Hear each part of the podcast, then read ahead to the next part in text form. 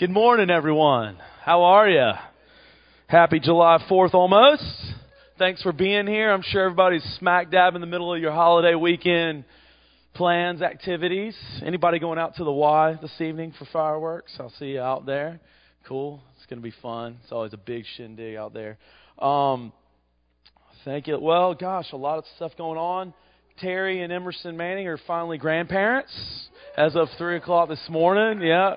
Congratulations to Jordan and her husband, a baby girl, Frances. And, uh, gosh, and then the Linkers are married 46 years today. Is that right? 46 years. Congratulations. Let's give them a hand. Woo! Way to go. Bunny put up with you for that long. Now, and uh, and then Brian and Jen are getting married Saturday. Yeah. Woo. So, uh, um, I think most everybody. Uh, I see some familiar faces were here in the first service last week, right? And uh, maybe exception of a few. And last week I was talking about the gift of faith, which is really the grace of faith. It's a grace gift of faith, which is the Galatians 2:20, the faith of God. That's the faith that we get. And I want to go off of that this morning and talk about uh, a season that we're in. And in, in a lot of ways, we're always kind of in this season, but it's a season of transition. Okay, so I just mentioned at least a couple of people that are in, have a transition phase going on right now, getting married, having a new baby. Uh, how many other people would say, "I yeah, I, I'm in some sort of transition in my life, going to college, moving out, new jobs." I mean, it's just almost everywhere you look. Many people are in some major transition right?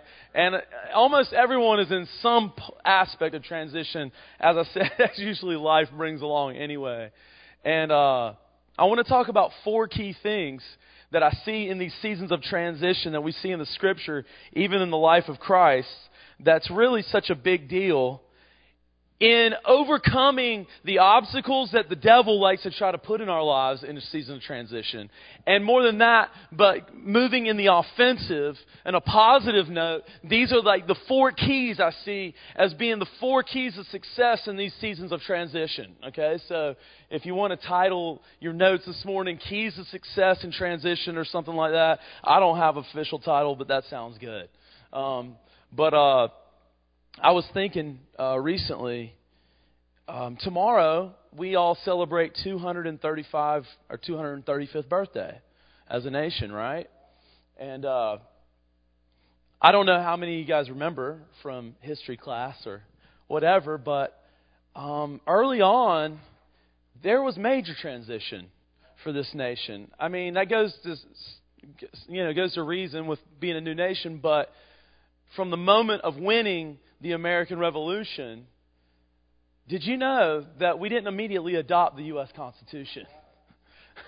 we had a document called the Articles of Confederation, which was a much, much different document than the one that we're so familiar with that has been our guidebook for the past, you know, 200 years or whatever, more, a little bit more than that. And uh, about seven, I think it was about seven years technically let's say a decade, just to round it off, for the first decade of our lives, there's these four major areas in the United States of America, so it became called became called number one is our identity. Number two is our provision as a nation. Number three, our protection as a nation. And then number four, what I'm going to use loosely as our glory as a nation. Okay, and here's what I mean by those four things. Number one, identity who, what is, who are the United States of America? What is it? Well, did you know for the first decade, a better way to describe it, it was called the United States of America, but a better description would be the United Countries of America. Because each of the former 13 colonies that were now 13 independent states were just that. They were independent from one another. They were almost like, in our world, they would be more like separate countries. So we belonged to Carolina, and then there was Virginia and New York, and, and so on and so forth, and Rhode Island. People identified more in, in terms of their national identity with their state than they did with the 13 states put together. You guys knew this, right? It's just kind of a reminder. So there really was this identity crisis who are we as a nation? Who are we as a people? And as they came together in 1787 to revise, because of some problems with the Articles of Confederation, remember originally they were just revising that thing, not scrapping it for a whole other document. This was one of the big questions is who's supreme? The national government that we're going to form, you know, restructure or the state governments? And isn't it interesting? It always fascinates me in the study of history that really that debate between national versus state, it's still going on, isn't it? I mean, to this day, it's still roughly breaks down between liberal and conservative, if you want to get right down to it. And in fact, in the middle of our history, we fought a war over it right? I mean, states' rights and the Civil War. So that key thing of identity seems to be something that in our nation and in our individual lives, the enemy always is going to come after that thing. He's always going to come and question that thing in your life. Secondly, had to do with provision.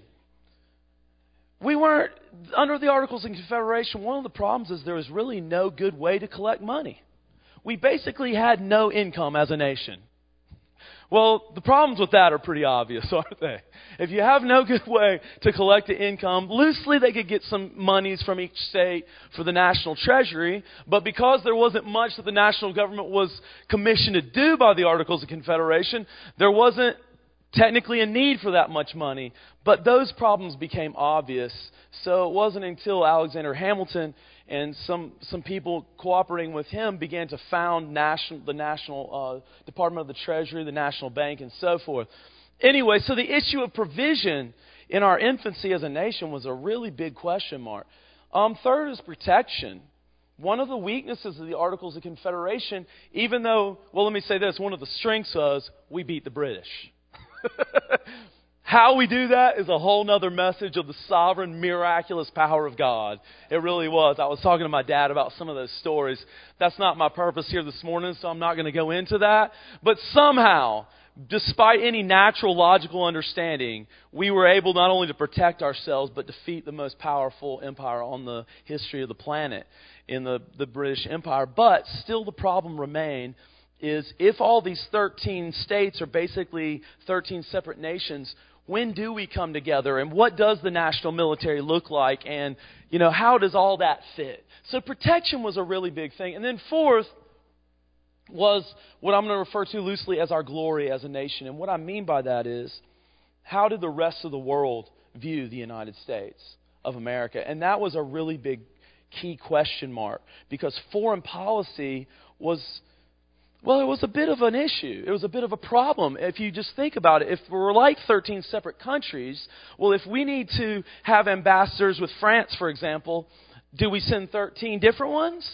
Uh, of those 13, which one represents all of us corporately? You see what I'm saying? So our glory as a nation, as a national identity, as a unit was really a question mark. And we see this here also even in this often preached passage of Scripture that I'm going to use as a text this morning in Matthew chapter 4. So let's go there. Matthew chapter 4. And this is, of course, the temptation of Jesus. Before I dive into this, let me just say that um, it's in, this is an interest. This is a transition because here Jesus has lived 30 years grown up as a boy under his parents, um, matured, gone through his 20s. He's roughly 30 years of age, give or take. All depend on the theologians you talk to. We'll just say, for the sake of argument, he's around 30 years old. And he, of course, arrives in Matthew chapter 3 to, to, to the baptismal pools at the Jordan River for John to baptize him. And, uh, of course, there's the passage that uh, upon the heavens were open he saw a Spirit of God descending like a dove and lighting on him, and a, a voice came from heaven, My beloved Son, in whom I'm well pleased. So Jesus receives his identity, and then shortly thereafter, he launches right in. In fact, in Matthew chapter 4, later in the chapter, it says, And Jesus went about all Galilee, teaching in their synagogues, preaching the gospel of the kingdom, and healing all kinds of sickness and all kinds of disease among the people. And his fame was spread out, and they brought all the sick, and he healed all the sick, and all these amazing and tremendous things were happening. Revival, awakening was breaking out in the nation of Israel and the surrounding areas. But don't forget, between point A, his baptism, and point B, awakening and revival coming and the kingdom of heaven being released, there was A and a half between A and B, and that was 40 days, right? 40 days in the desert. How many people love the desert? Nobody likes the desert, right? It's not a real hip hip hooray place. It's not a real fun place. It's dry and it's lonely and it's in this case Jesus was it said after 40 days of fasting he was very hungry. you know, like duh. He was very hungry after not eating for 40 days or drinking for 40 days. It's a very challenging place. And uh but I've realized it's a necessary place because it's actually the place where those four things that I just mentioned are solidified, are re emphasized. And Satan knows that he can come and try to steal the seed that God's planted in your heart for the next thing that God's doing in your life in that desert place. And I think in a lot of our lives, in some situations, he's effective in doing that. So that's why he, he knows that he could possibly do that to us. So, the purpose of really just this exhortation this morning is be aware of the schemes of your adversary. That he's going to come to me and he's going to come to you just like he did with Jesus, just like I spoke of in the infancy of the United States of America, and he's going to try to steal this nation before it could be birthed. I mean, think about the effectiveness of the gospel being preached around the earth because of the United States of America. There was a time where this premature baby of the United States could have died very easily. It could have passed away. It's happened all the time with infant countries in the history of the world. Or even that, it could have gone into another monarchy dictatorship. Did you know that they wanted to crown him King George Washington? and establish another monarchy. It could have happened. Just how close were we? You know, we have a sense as past, the pastors and the leaders of this church, and let me see if you feel this. We have this sense that God is really up to something. Like we're just, I feel like, on the brink of a great something that God. I want to be careful not to define that. A great something that God wants to do in our midst. And uh, we were talking this week about the Lord preparing us for what He wants to do. And it's funny because if you were here 2006 through 2008, there was this mighty season of the outpouring of the river of the Holy Spirit. And we enjoyed that so much. And in the years since then, at times it seemed a little bit confusing not that I would consider those per se desert times, but in a way, a transition period between what was and what is about to come. And right now, I feel like now, as I look back at 2006 to 2008, instead of thinking back to the good old days, I think, isn't that interesting how God prepared us in order to be able to take us to a place that He has yet, we have yet to go? Because I believe that there's a big season coming in our church where God is going to break out in miraculous, in crazy ways that it could be we would not be prepared to go there had we not experienced the outpouring of the river in those couple of years. As a man rightly related to God, Jesus of Nazareth, it was necessary, as he told John, not only to be baptized, but remember the Spirit led him into the desert. It was a necessary 40 days of preparation. Then Jesus was led up by the Spirit into the wilderness to be tempted by the devil. And when he had fasted 40 days and 40 nights, afterward he was hungry.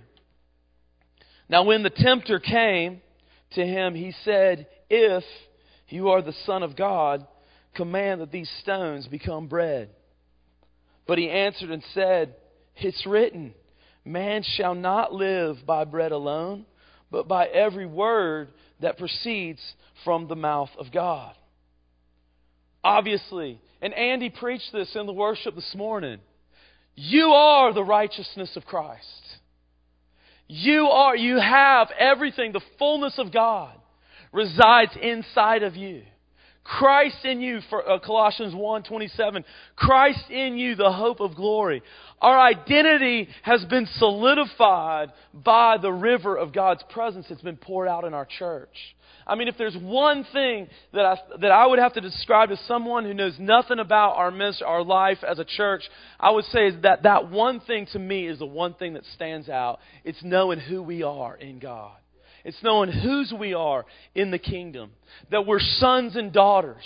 That now I call you a son. I call you, I call you a friend. It's that intimate place of just being with Him. And I was thinking this morning, Lord, if there was just one thing that I could get across to our church over and over and over and over again, just as a preacher, it would be a very simple thing. It's just Him. Just. Even as I think about it, joy just leaps up in my heart. Just like that song that I mentioned, what would I have done if it wasn't for the love? That love of God is so consuming. It pursues us until the absolute last. It will pursue us. It will absolutely grab a hold of our hearts to the last moment, the last second of our lives, to the last to the last second of the history of this planet, the love of God is still pursuing. And uh, just as a side note, Sarah and I were talking how this week, this weekend about how that re- spirit of religion, the Pharisee spirit, it tends to want to put this thing on our heart to look down our noses at people. You know, you know what I'm saying? Just that little, like, more holier than thou thing. Just that little thing. And it's not even something said necessarily or even an expression on your face. It's not even that. But it's an attitude of the heart. And I'm going to tell you, people can feel that thing. They know where that exists. And the love of God is so compelling that it just, even as I say it now, it just breaks my heart even for the way that that has operated in my own life, because that is not the heart I want. That is not the heart of the Father that I want to express through my life, through your life, through our lives as a church. But the doorway of the Father's heart is wide open that all should come. That all should come and experience the feast, the bounty of His table of everlasting joy and love and peace that's given just freely as a gift. if there was something I had to do to get it, I wouldn't have it. I've done nothing to deserve this thing. This all consuming love that just pursues me.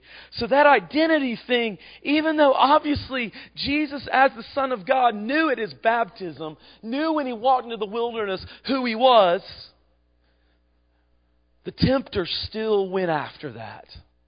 So, despite this thing that we know as a body who we are, just be aware. In the season of transition, the devil's going to come to try to tempt you about your identity in Christ. He's going to try, and here's the way he does it first and foremost get you out of grace. He's going to try to take you in your mind, the mind of your, your natural mind that could filter down into your heart. He's going to try to take you out of grace and try to get you into self effort and try to get you to walk before you sit. You know, he's going to try to get you to point the finger. He's going to try to get all those things that really is just a symptom of a lack of grace, even if it's a pointing the finger at yourself in the mirror. He's going to try to get you to do that. So just be encouraged. Just remember who you are. Remember all the things God's done in you. And if you don't this morning yet, no exactly who you are in Christ, the good news is hey, you're in the right place. He's got you here. He can speak that to you even right now, even this very second while I'm speaking. Just let the Father put his finger on your heart and identify you. Identify you. You're extremely special. You're created with an, a divine purpose and a goal in mind by the Father. What a, oh man, I just can't tell you how freeing that has been in my life. like even right now, I don't have to do everything right. I don't have to preach a good sermon. I don't have to be this great whatever. I can just be who my dad's made me to be. That's in fact I don't even have to be. I'm, I just I am. I just exist. I just I am and I can feel the pleasure of my heavenly dad. He smiles at me. Even if every single one of you fell asleep for the next 15 minutes because my message was so boring. I'm, that's not my goal, obviously. But even if that happened, I could still walk out of here knowing that my dad is completely pleased. Do you realize how unusual that is in the church? Some of you do. Some of you do realize because you've been even recently in other places. I, this is not a boastful thing at all, but thank God for this church. Seriously, like, thank you, God, for this place where there's no pressure, where you're just free to be. To be. free to be. Yeah, anyway, inside joke there. Number two, then the devil, verse 5, took him into the holy city, set him on the pinnacle of the temple and said to him, If you are the Son of God, throw yourself down, for it is written, He shall give His angels charge over you, and in their hands they shall bear you up, lest you dash your foot against a stone.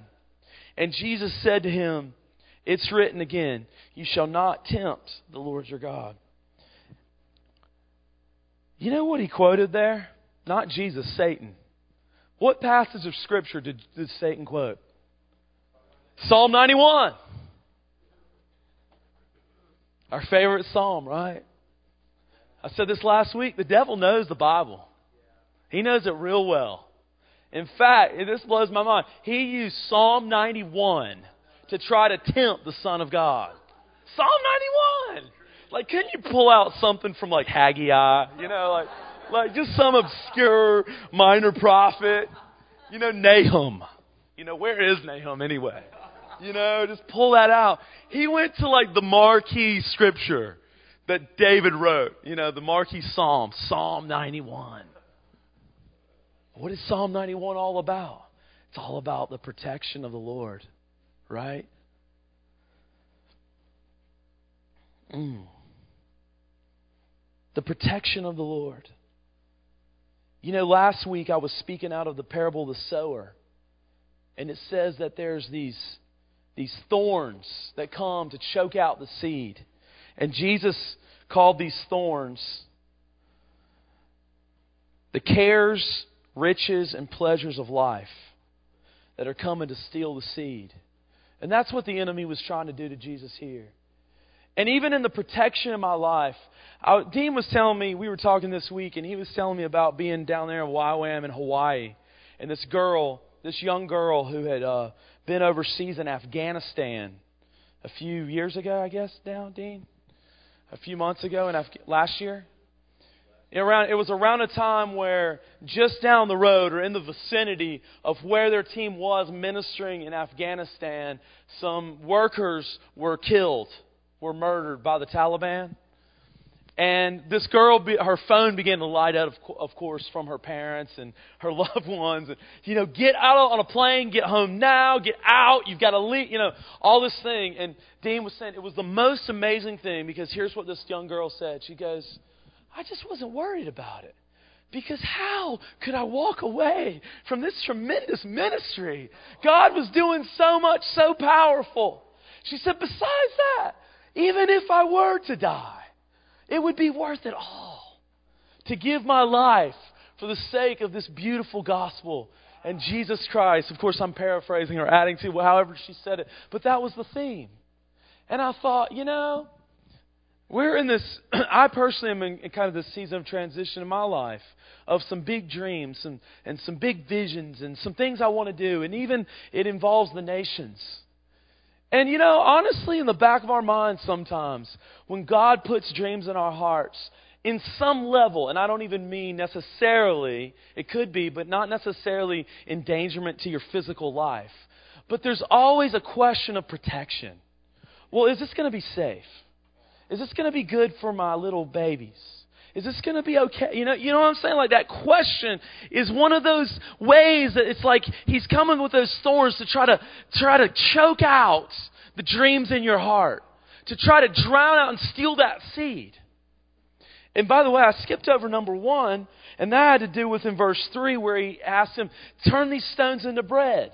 What does that speak of? That speaks of provision, right? Well, God, if I do this, am I going to have enough money? You know, what about my retirement? You know, what about provision for my kids? Now, I got to share this just personal example. Um, if you're a parent, you can relate with this. Every time you have a baby, there's a transition that goes on in your life. Amen. I know that's right. There is a a, uh, a, a a readjustment as a family, and it's almost like I describe your family as like a wheel that's running around pretty smoothly, and then the new addition comes and that wheel is a little wobbled. You know, it's a little cockeyed, and I encouraged somebody recently, just wait. My experience is after about four months, that wheel starts to get back on its on its rotation, you'll figure out the new rhythm for your family, for your life. And uh, if you think that wheel wobbles a lot after one or after two, the third child, try six. You know, so in March, Sarah and I had our sixth baby, and uh, I'll just say this: this was a you know an unplanned um, sixth child, at least in our perspective not in God's. But in our perspective, this wasn't necessarily something we were we were planning on. And um, do you know the temptations of provision that the devil puts in your mind when you've got six kids and people look at you like you just stepped off Pluto? Do you know what causes that yet?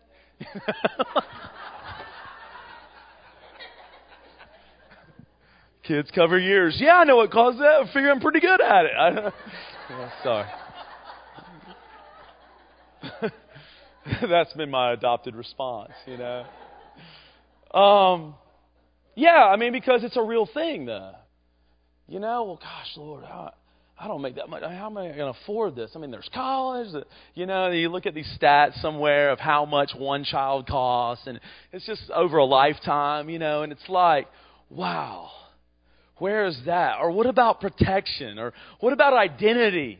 How am I going to provide this thing for my who are we as a family?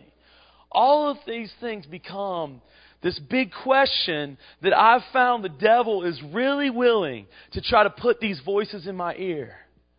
But then I remember, I remember who I am. I remember who we are as the Bollingers. I remember what the Bible says that children are like arrows in the quiver of a warrior. You know, I remember, oh, praise God. I got a lot more than most people. I, Psalm 128, I got six arrows to launch out there. I remember how, how much, how exciting this is and how much this is God's plan for our life, even in the middle of not sleeping through the night. I love what this guy said recently. I was listening to this guy. He was like, you know, a lot of people love to blame the devil for things that it's just a lack of sleep. He's like, honestly, just get a couple good nights rest, and suddenly, where'd the devil go? You know, like I, I, I think you need to remember that. Because if you're going through a season that's a hard time, a lack of sleep or a lack of this or sickness, pain, you know, these things are a, a, you know, there's just challenges to them. And don't let the enemy lie to you and make you feel like you're less than spiritually because God may, like in the case of having a new baby, God's the one who has me in this season, not even the devil. So even in the middle of that weariness and that tiredness and that like feeling like I'm in a fog, I know who I am. I know what God's plans are for me and know that this too is going to move on. The last one, the devil took him up on the exceeding high mountain. Oh.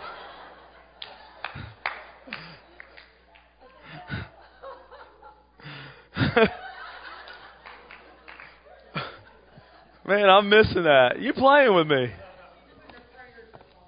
Oh, she's putting her prayers up there. Okay.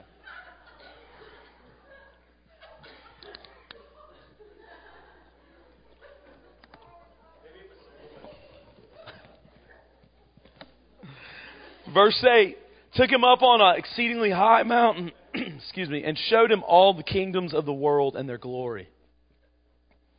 And he said to him, All these things I will give you if you will fall down and worship me. Then Jesus said to him, Away with you, Satan, for it's written, You shall worship the Lord your God, and him only you shall serve.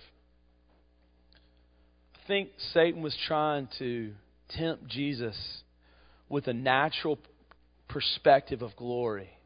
He was showing him all the physical kingdoms in the world and offering him the world's version of glory. And it's like that's the cares of the world, that's the riches of this life, the pleasures of this life. Is you can have all of these things if you want, or you can seek first the kingdom of heaven and his right, his glory, and all these things will be added to you.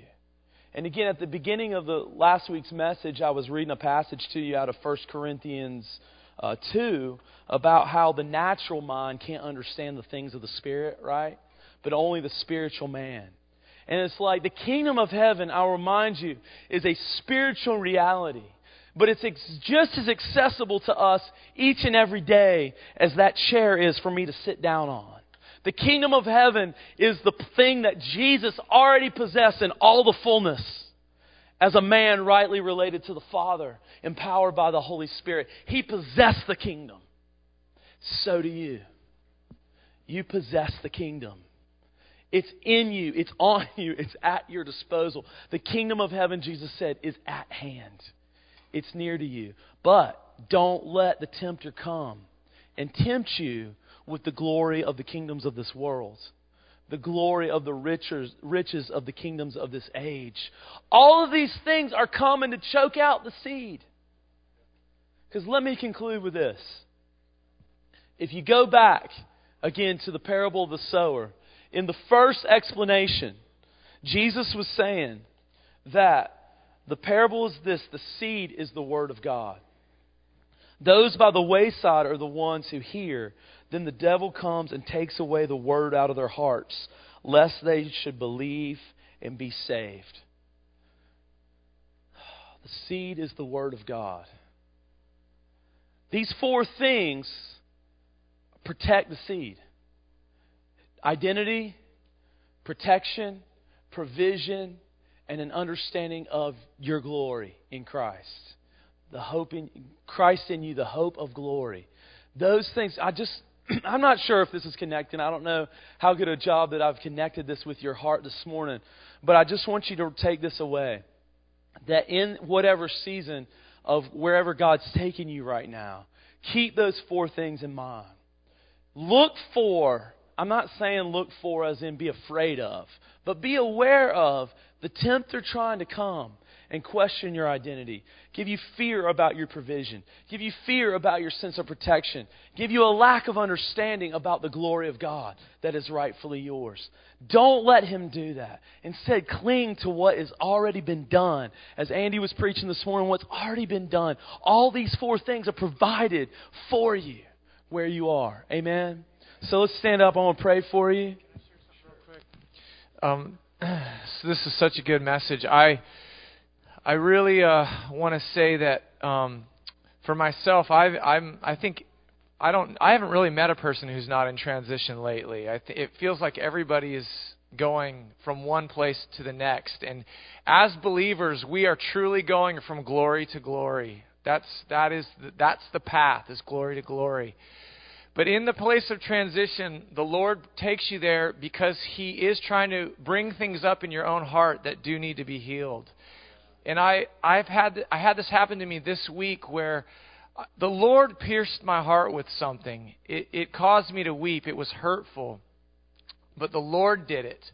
And um, I, I so appreciate this message because it's causing me to see that, that um, transition doesn't have to feel good.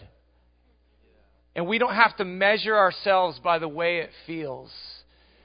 That that we're sold out to moments where weakness is abounding, but man, when that when that thing happened to me, when I was being dealt with, my identity was still the overriding message that I was hearing. The Lord was saying, "Listen, you have this thing on you right now that I don't like, but don't be condemned because that's not who you are. This is who you are." And it was like I was weeping because I had I had really hurt somebody with something I had said. But I, oh, and this is what I want to say to you forgive yourself. When you're going through transition, give yourself room. And when the Lord comes and He, he deals with you, He wants you to forgive yourself the same way that He's forgiven you. Amen. Amen. So, um, if we could have a couple ministry team people come up here and be available if you need prayer to be saved, healed, set free, breakthrough in your life, we want to be available up here to pray for you with that individually. And uh, I just want to pray for us corporately um, over what the Lord's given us here this morning. So, Father, I thank you for our identity in you. I thank you that you have touched our hearts, God, that you've caused us to understand what it means to be a child of God, a friend of God, Lord. How rich and how awesome that is. God, I pray that in this season of transition, for so many of us, that you would guard the word. You would guard the seed that's in our heart, God. That you would guard it from the tempter. God, there's no temptation that sees us that you're not familiar with, that you haven't already overcome. You overcame these in the desert. So therefore, as you live in us, so we have power over right. those thoughts, over those things that come to try to steal the life giving word of God that's been planted in our hearts. So I ask you now for this church, for this group of people, I pray that for each and every person, that you would guard the seed, guard the seed, guard the seed, guard the seed, guard the seed. Thank you, Holy Spirit, that you lead us into all truth. Thank you that you are our protection, that you are our provision, that all of Psalm 91 is true over our lives, that we won't dash our foot against a stone, but Lord, you send your angels to minister to us. So, God, even I ask that you would make us aware of the ministry of your angels. If Jesus needed angels to come minister to him, we need them too, God. So I just ask for your angels to overshadow each and every person here this morning. Protect them, guard them, God, by your Spirit. Thank you for your great love. Amen. Amen. If you need prayer, come on up. You can be dismissed. Have a great 4th of July.